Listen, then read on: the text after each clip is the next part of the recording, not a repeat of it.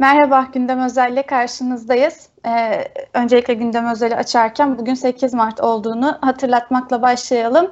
Ee, tüm kız kardeşlerimizin 8 Mart Dünya Emekçi Kadınlar Günü'nü kutluyoruz efendim. Ee, güvenceli iş, şiddetsiz yaşam ve örgütlü mücadele diyerek iş yerlerinden sokaklara e, her gün olduğu gibi bugün de mücadele sözünü büyütüyoruz. E, mücadele sözünü her yerden haykırıyoruz diyerek e, başlamak istedik e, gündem özele. Yine her pazartesi olduğu gibi e, gazeteci İskender Bayhan'la birlikteyiz. İskender Bayhan hoş geldin. Hoş bulduk. Ben de her zamanki gibi her, e, herkese sağlıklı günler diliyorum.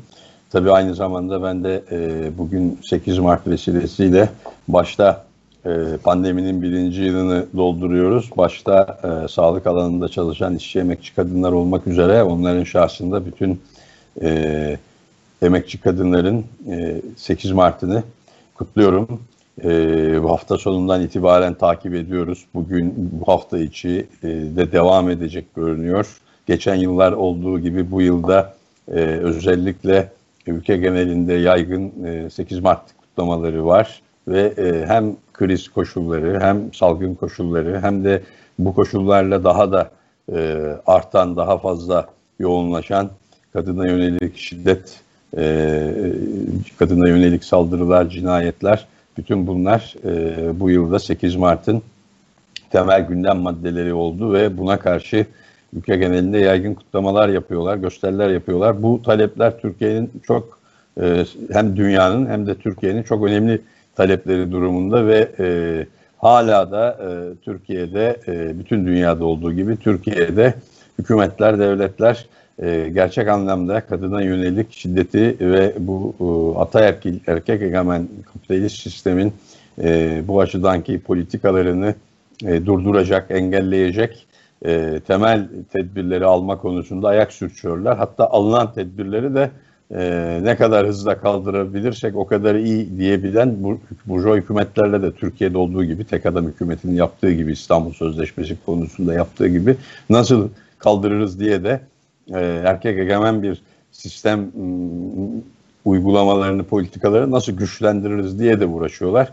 Bütün bunlara rağmen ama e, işçi emekçi kadınlar başta olmak üzere bütün kadınların hak mücadeleleri, ekonomik, sosyal, demokratik hak mücadeleleri ve şiddete karşı mücadeleleri, e, kadına yönelik şiddete karşı mücadeleleri gerçekten gelecek açısından da e, umut veriyor ve e, herhalde kadına yönelik şiddeti e, engellemek de açık ki e, bir mücadele ile mümkün olacak. Bunu her geçen gün daha fazla yaşayarak görüyoruz diye düşünüyorum. Teşekkür ederiz e, bu gündeme dair söylediklerinle de e, ilgili. Şimdi elbette memleket gündemi yoğun ve sıcak. E, biraz e, diğer gündemlere de bakalım.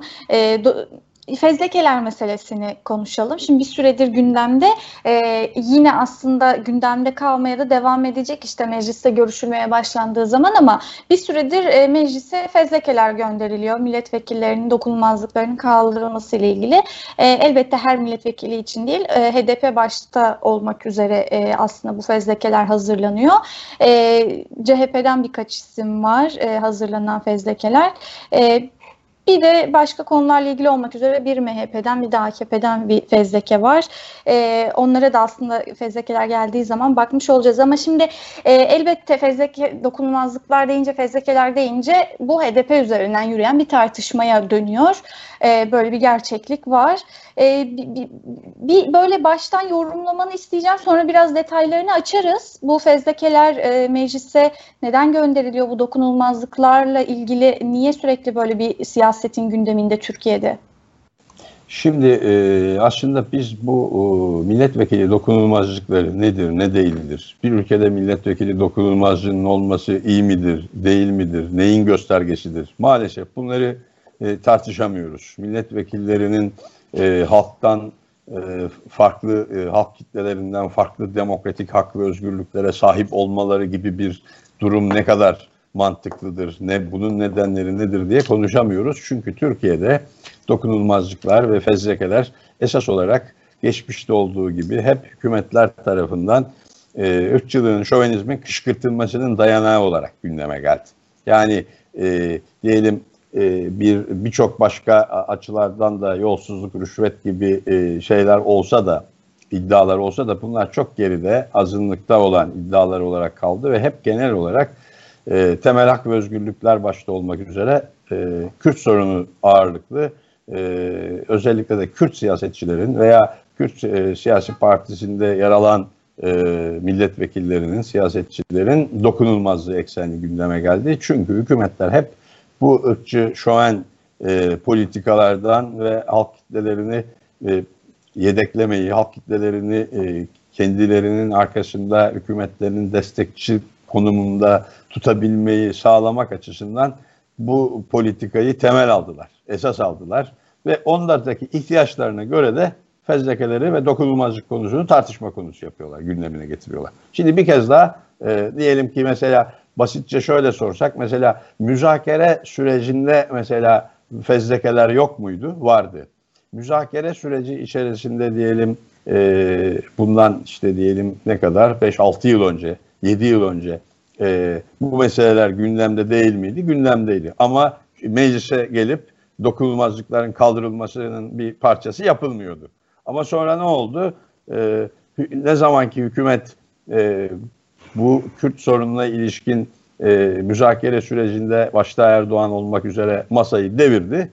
Ondan sonra başka bir e, süreci başlattı. O sürecinde ana karakteri milliyetçiliği, ırkçılığı, şövenizmi kışkırtmak ve yeniden e, bir terör konsepti içerisinde veya terör stratejisi, terörle mücadele stratejisi perspektifiyle e, iç politikayı tamamen bu eksene hapsetti. Ondan sonra fezlekeler tartışmaları kademe kademe hükümetin ihtiyaçlarına göre gündeme geldi. Bugün de bence birçok şey konuşacağız belki ayrıntılarıyla daha çok da mecliste uzun sürede gündeme gelip şimdi komisyona gidiyor ya dosyalar, fezlekeler.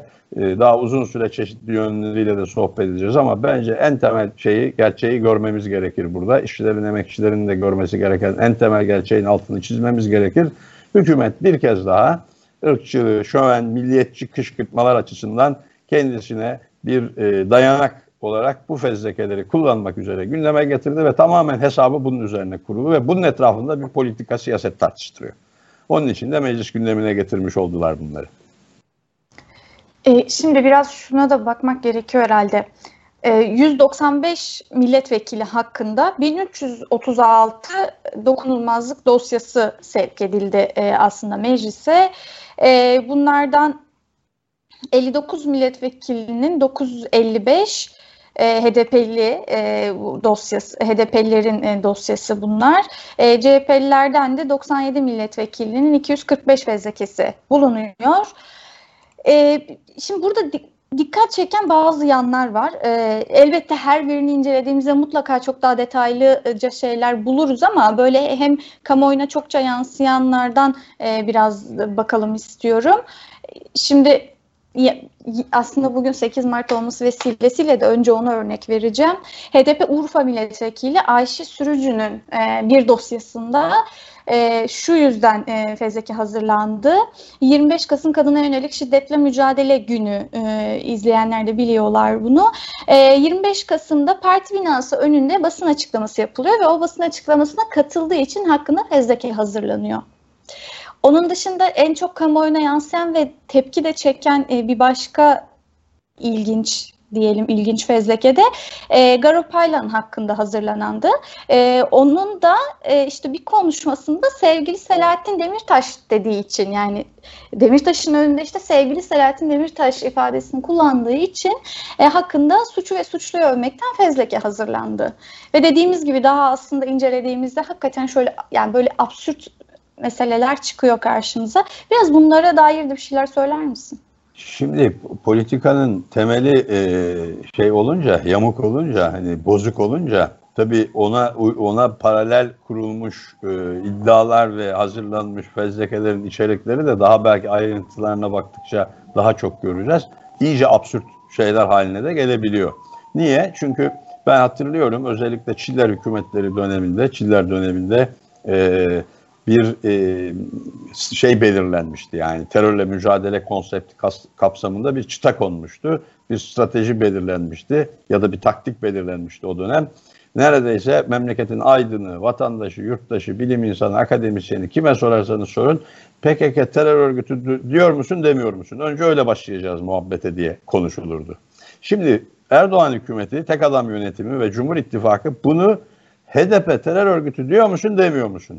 HDP milletvekillerine ve Selahattin Demirtaş başta olmak üzere o, bu e, siyasetçileri terör, terörle veya PKK ile e, birlikte onunla iltisaklı görüyor musun, görmüyor musun? Ona göre ayrıştırıyor yani. Kriteri ona göre koyuyor.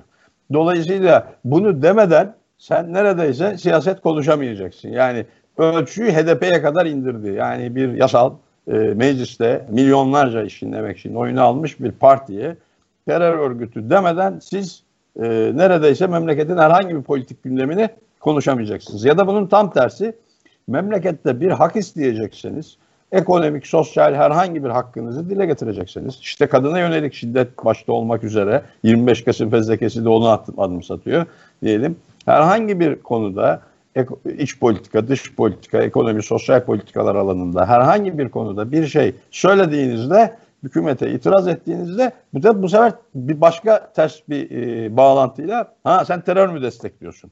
E, devlete karşı mı çıkıyorsun diye bir şey belirli, çıta konuldu. Şimdi böyle olunca e, ölçülerden biri de Selahattin Demirtaş olunca mesela mi? Selahattin Demirtaş'a selam göndermek, ona e, e, iyi yönlü, onun için iyi duygular ifade edebilecek açıklamalar yapmak bile e, terörü desteklemek olarak e, değerlendiriliyor. Bu e, ayrıntılar da yine göreceğiz. Bakın açıklamalar, fezlekeler gündeme geldikçe bu daha da ileri gidiyor hatta belli açılardan.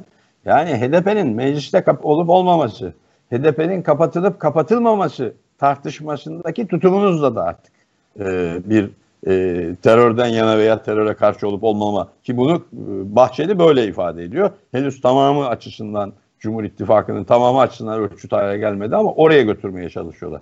E, o durumda da valla yarın biz de HDP'li milletvekillerini konuk etmiş bir e, televizyon programcısı ya da onlara röportaj yapmış bir gazeteci. Biliyorsun bir zamanlar Kandil'e gidip orada e, KCK yöneticileriyle e, üst düzey e, o, o PKK yöneticileriyle röportajlar yapmak, e, görüşmeler yapmak değil mi? Bunlar bütün gazeteciler açısından en Türkiye'nin en tanınmış gazetecilerin yaptığı işlerden birisiydi. Şimdi şimdi artık e, onların ötesinde HDP milletvekilleriyle röportaj yapmış olmak veya görüş almak veya e, onunla ilgili bir e, herhangi bir demeci yayınlamış olmak bile bu fezlekeler kabul edilip terör şey yapılıp e, karara bağlanırsa bunlar da suç sayılacak. Yani bu tamamen tek adam yönetiminin politik iktidar açısından ki politik hesaplarının bir parçası. Yoksa ne gerçeği açığa çıkarmak, ne memlekette halkın, e, emekçilerin gerçeği öğrenmesini sağlamak, ne de gerçekten Türkiye'nin yerli ve milli çıkarlarını savunmak açısından bir anlam ifade etmiyor. Tamamen Cumhur İttifakı, onun iktidarı, onun egemenliği açısından bir anlam ifade ediyor. Onun için e, selam verdin diye boşlu çıkacağım bir dönemdesin yani. Öyle gözükebilir yani. Evet. Bir yandan hatırlatmışken aslında dediğin gibi o dönem e, her birisi aslında e, devletin bilgisi dahilinde gidip röportajlar yapmış gazetecilerdi e, ya da bu konuda yazmış köşe yazarlarıydı. E, o dönemden bile yargılamalar var. Yani niye evet. oraya gittiniz diye. E, onu çok da aslında e, gündem olanını da hatırlatalım tekrar. Örneğin müzakere sürecindeki nevrozlardan birinde foto, e, paylaşılan fotoğrafı kendi sosyal medyasında paylaştığı için gazeteci Melisa Alpan'a dava açıldı işte yani. E, neden nevroz fotoğrafı e, paylaştın sosyal evet. medyanda diye. Şimdi bir yandan da aslında önemli meselelerden birisi yani e, elbette fezlekeler meclise geliyor ama meclisten geçip geçmeyeceği de e, bir, bir soru işareti olarak duruyor. Çünkü şöyle e, muhalefetin tavrı burada önemli e, meclisteki aslında çoğunluğu sağlayabilmek adına e, burada muhalefet ne diyecek, nerede duracak? Çünkü bundan önceki fezleke tartışmalarında aslında CHP'nin e, tutumu e, bazı şeyleri belirlemişti ve çokça da tartışılmıştı. E, şimdi tabii ki yeniden muhalefet e, liderleri ne diyorlar diye bakıyoruz. E, biraz aslında bu konuda e, hükümetin istediği oluyor mu olmuyor mu kısmını soracağım sana.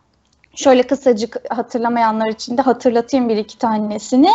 E, hemen ilk fezlekeler gelmeye başladığında Kılıçdaroğlu'na sorulmuştu. O ilk yaptığı açıklamalardan birinde e, Erdoğan'ın da aslında e, fezlekelerle ilgili söylediğini eleştirerek e, meclise gelecek fezlekeler eller kalkacak inecek gibi bir şey söylemişti Erdoğan. Bunu eleştirmişti. E, bu, bu söylediğin işte bu milletin seçtiği milletvekillerine bunu söylüyorsun. Bu doğru bir üslup değil demişti. E, ve yine fezlekelerle ilgili aslında demokratik olmadığını vesaire söyledi Kılıçdaroğlu. Akşener'den aslında e, belki böyle beklenmeyecek ya da şaşırtıcı bir açıklama geldi. E, o da milletimizin hür iradesine saygı duyacağız. Siyasi şovun değil, hakkın ve hakikatin yanında duracağız dedi. E, Davutoğlu da işte siyaseti dizayn etme çabası biz buna karşı çıkarız gibi bir söylemde bulundu e, ve daha e, bir takım açıklamalar. Şimdi burada muhalefetin tutumunda bir değişiklik var öyle anlaşılıyor. Sence bu değişiklik neden? Şimdi bu e, şöyle kısaca şöyle e, yanıtlayabilirim. E, Cumhur İttifakı'nın sürekli kendisini güçlendirecek manevralara ihtiyaç duyması ve buna bağlı olarak çeşitli hamleleri, politik hamlelerini gündeme getirmesi ve bunu da Türkiye'nin memleketin önüne koyup ona göre bir saflaşma, ondan yanasın ya da karşısındansın diye bir saflaşma yaratması taktiği konusunda e, bu fezlekeler açısından e, Burjuva partiler, Millet İttifakı'ndaki partiler de olsa, sistem içindeki partiler de e, de e, o hala o açıdan hani belli tartışılacak yönleri olsa da biraz daha tecrübeli duruyorlar. Yani biz burada bir taktik bir hamle görüyoruz. Biz bu e, oyuna gelmeyeceğiz yaklaşımını sergiliyorlar. E, Meral Akşener'in ki Kılıçdaroğlu bu açıdan daha açık bir tutum takınıyor. Biliyorsun daha önce fezlekeleri desteklemişti e, ve çok tartışılmıştı. Şimdi oradan daha tecrübeli bir noktada hareket ediyoruz noktası e, e, konumuna e, gelmiş görünüyor.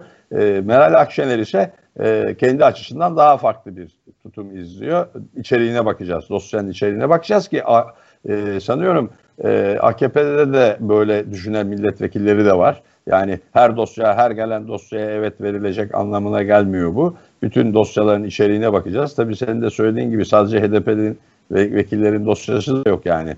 E, CHP'li ve İyi Partili vekillerin de dosyası var. Dolayısıyla o da kendisine ölçü olarak onu almış görünüyor. Ama hepsinin ortak çakıştığı nokta e, bu kez e, Cumhur İttifakı, Erdoğan ve hükümetin e, bu manevrası yani e, fezlekelerle bir kez daha e, siyasette kendi açısından bir e, kanal açacak, muhalefeti zayıflatacak, muhalefet e, çevreleri açısından bir şey yaratacak, e, iç tartışma yaratacak bir e, manevrasına e, müsaade etmeyeceğiz tutumu, ortak tutum görünüyor. Onun için de e, bu kez biraz daha farklı bir tutum takındılar. Ama tabii bu o kadar şey bir nokta ki demokratik haklar, özgürlükler açısından böyle açık kararlı e, bir tutumla e, diyelim e, demek Kürt sorunu açısından bir açık kararlı tutumla bir tartışmadan ziyade e, tamamen bir e, siyasi rekabet ve çatışma açısından bir pozisyon almaya dönüştü. Öyle de yapıyorlar. E, bu kez sanki böyle e, Erdoğan bu fezlekeler konusunda da en azından muhalefetin şahsında istediğini alamayacak. Peki burada ne kadar güvenilir sence bu tutumları? Şimdi şöyle benim gördüğüm kadarıyla e, bir e, hani önümüzdeki dönem en azından e, CHP açısından baktığımızda bir şey değişimi çok mümkün değil. Şimdi e, açıktan bir şekilde e, fezlekeler konusunda tutum değişikliği çok mümkün gözükmüyor. Akşener'in tutumunda ise grup kararı alma yasağı olduğu için e, bu tip meselelerde e, fire verip vermeme tartışmaları gündeme gelebilir ve burada bir güvenilir olup olmama tartışmaları gündeme gelebilir. Ama en azından şimdi gözüken tablo şu ki e, bu fezlekeler mecliste e, onaylanacaksa bile e, Cumhur İttifakı'nın e, esas olarak Cumhur İttifakı'nın oylarıyla onaylanacak ve e, kolay olmayacak. Onun için bir e, demokratik haklara sahip çıkma açısından bir güvenilirlik telkin etmek mümkün değil. Ama e, kendi ihtiyaçları açısından özellikle de İyi Parti'nin e, ve CHP'nin e, e, tek adam yönetimine karşı muhalefet çizgisindeki ısrarları açısından bir güvence veriyorlar halka. En azından kamuoyuna bu kez bu işi yapmayacağız diye bir güvence veriyorlar. Evet. Ee, evet bir, bir süreç bu. Süreç işliyor ee, evet. ve daha da çok gündemimize gelecek. Zaten genel kurula geldiğinde daha yoğun tartışmalar olacak. O zaman da bakarız e, bu gündeme yeniden diyelim. Komisyonlarda Teşekkür... da belli olur az çok. Ee, bunu Hı-hı. bence bunun izini bu Anayasa ve Adalet Komisyonu'nda görüşülerek başlıyor fezlekeleri esas olarak. Orada aslında e, daha belirgin biçimde göreceğiz ve Meclis Genel Kurulu'ndaki yansıması da oraya göre şekillenecektir diye düşünüyorum. Evet. Çok teşekkür ediyorum değerlendirmelerin için. Ben teşekkür ediyorum. Tekrar hem herkese sağlıklı günler diliyorum hem de bir kez daha kapatırken de yine Dünya 8 Mart Dünya Emekçi Kadınlar Günü'nü kutluyorum. Teşekkür ederiz. Evet gündem özelin bugünlük sonuna geldik. Yeniden görüşmek üzere. Hoşçakalın.